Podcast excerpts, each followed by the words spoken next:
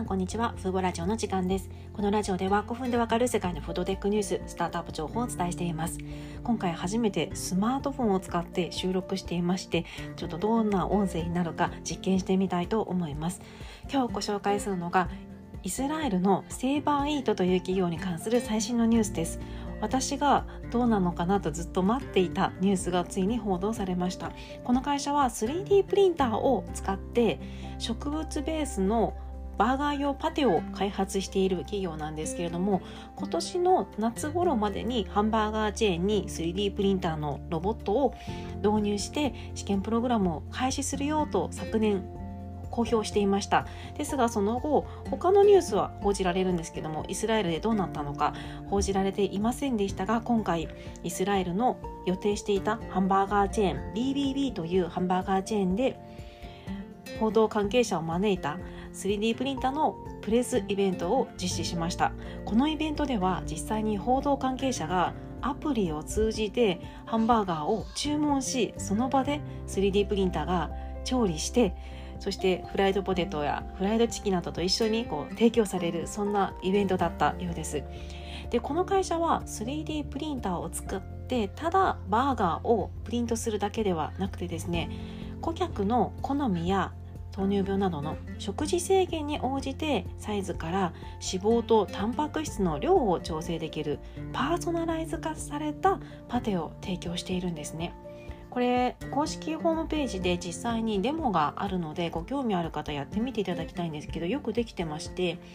サイズですとかあと脂肪は少なめとか焼き加減とかあとタンパク質を多めにするとかそれぞれのニーズに応じたハンバーガーパテをその場で注文できるんですよ。しかも6分後には焼き上が焼き上がった状態で 3D プリントが完了しそれをハンバーガーに挟んで提供するだけ。このパテの調理工程には人は一切開催していないというのが特徴となります。で今回このハンバーガーチェーンの BBB にいつ導入が開始されるのかという点については細かくは書かれていないんですけれども間もなく注文できるようになるということですのでおそらく来年からはイスラエルの国内のこの100店舗以上に展開しているハンバーガーチェーンで 3D プリントされたそしてパーソナライズ化された植物性のハンバーガーが提供されるのではないかなと思っています。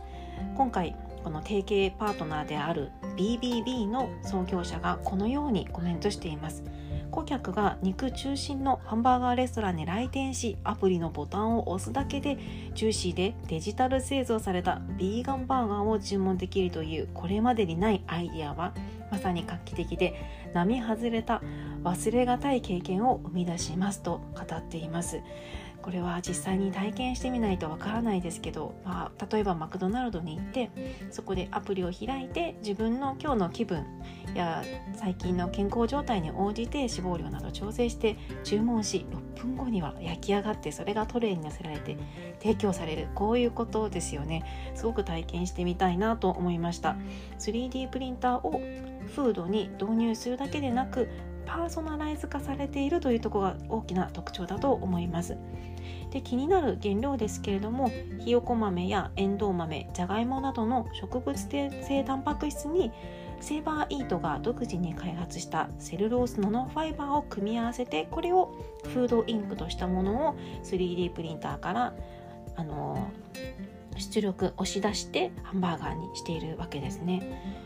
やこのこの 3D プリンターもセーバーイートが開発したものですけれども確かこの会社は最終的にいろいろなレストランにこのインクと装置を導入してハンバーガーチェーンやレストランが自分たちでこのハンバーガーをこの技術がなくても提供できるようなビジネスモデルを考えていました。ようやくこれがこの年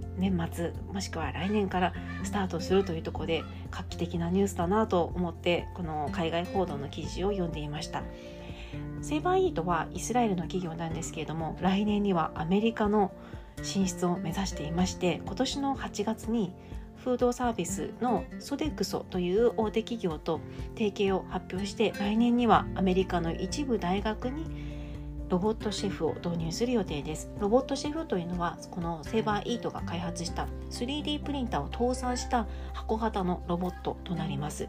同時に写真を見る限りでは同時に3枚のパテを焼けるようですね。しかもこの 3D プリンターで使うインクというのが冷蔵保存が必要ないんですよね。常温保存で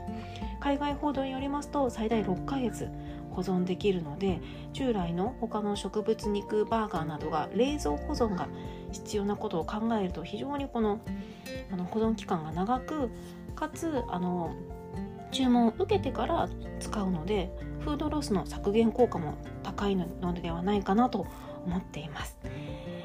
3D プリンターを使う企業他にもいろいろありますが気になる方は概要欄のリンクからの詳細をチェックしてみてください。最後にご案内をさせてください。1月26日に精密発酵のセミナーを開催します。海外の業界動向から最新事例まで解説する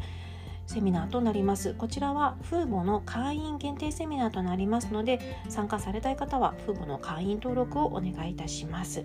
オンラインで開催しますがリアルタイムで見られない方向けに後日アーカイブ配信もしますのでぜひチェックしてみてください。この録画がうまく配信がうまく収録できていることを祈りつつ今回も最後まで聞いていただきありがとうございました。ではまた次回のラジオでお会いしましょう。さようなら。